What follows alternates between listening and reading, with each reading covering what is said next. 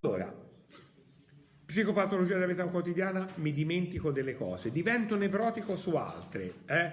magari non lo sono mai stato, non riesco a dormire se non ho verificato tre volte, quattro, di aver spento tutti i fornelli.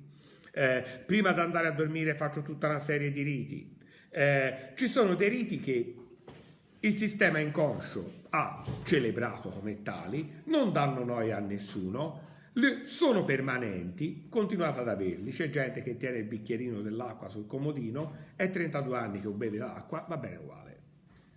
Non cambia nulla, no? Sto meglio, mi rassicura, ma se comincio a dire ogni ora mi, ha- mi sveglio e guardo se c'è sempre l'acqua, ho paura che non ci sia, devo andare a controllare, vuol dire che la nevrosi sta aumentando, che non riesco più a gestire alcune cose e quelli diventano il simbolo della mia non gestione.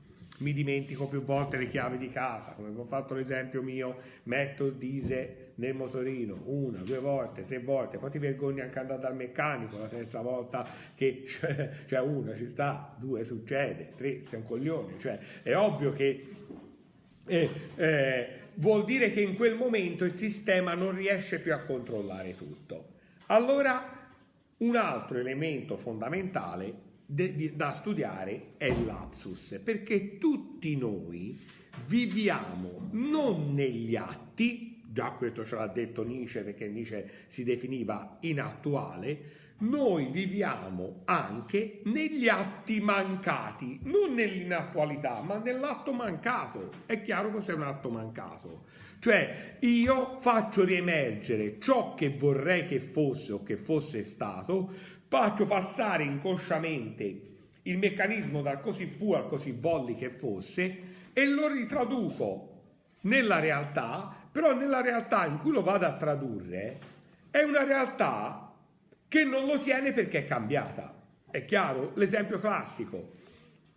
Io esco con una ragazza, voi più giovani uscite con una ragazza, eh, dentro di voi volete un'altra ragazza e allora vivete con quella ragazza come se fosse l'altra, a un certo punto riemerge il così volli che fosse che elimina il così fu. La situazione che è viene cambiata. Quella ragazza che si chiama Margherita la chiamo eh, Marta.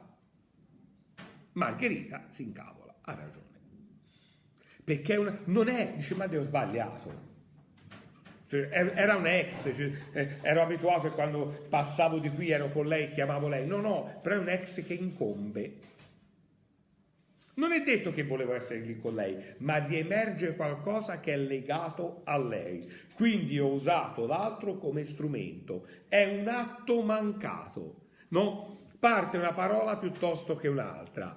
C'era un professore di storia contemporanea di un'università che raccontava che quando Berlusconi è andato al potere, lui più volte, spiegando il fascismo, al posto di Mussolini diceva Berlusconi. Non è che Berlusconi è associabile a Mussolini, in nessun modo. Eh, non è che Berlusconi è fascista.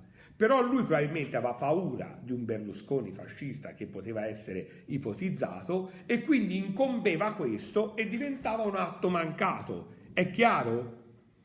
Eh, sto male in quinta C. Due o tre volte mi capita che non vengo in quinta C, sba- gli orari e vado in un'altra classe. Oppure ci sto talmente bene che ho paura di venire in quinta C. Non sono, le psicopatologie e l'apsus non sono elementi da sottovalutare, descrivono, però mi aprono una strada verso l'inconscio, mi aprono uno squarcio verso l'inconscio, ma non sono la via regia per giungere all'inconscio.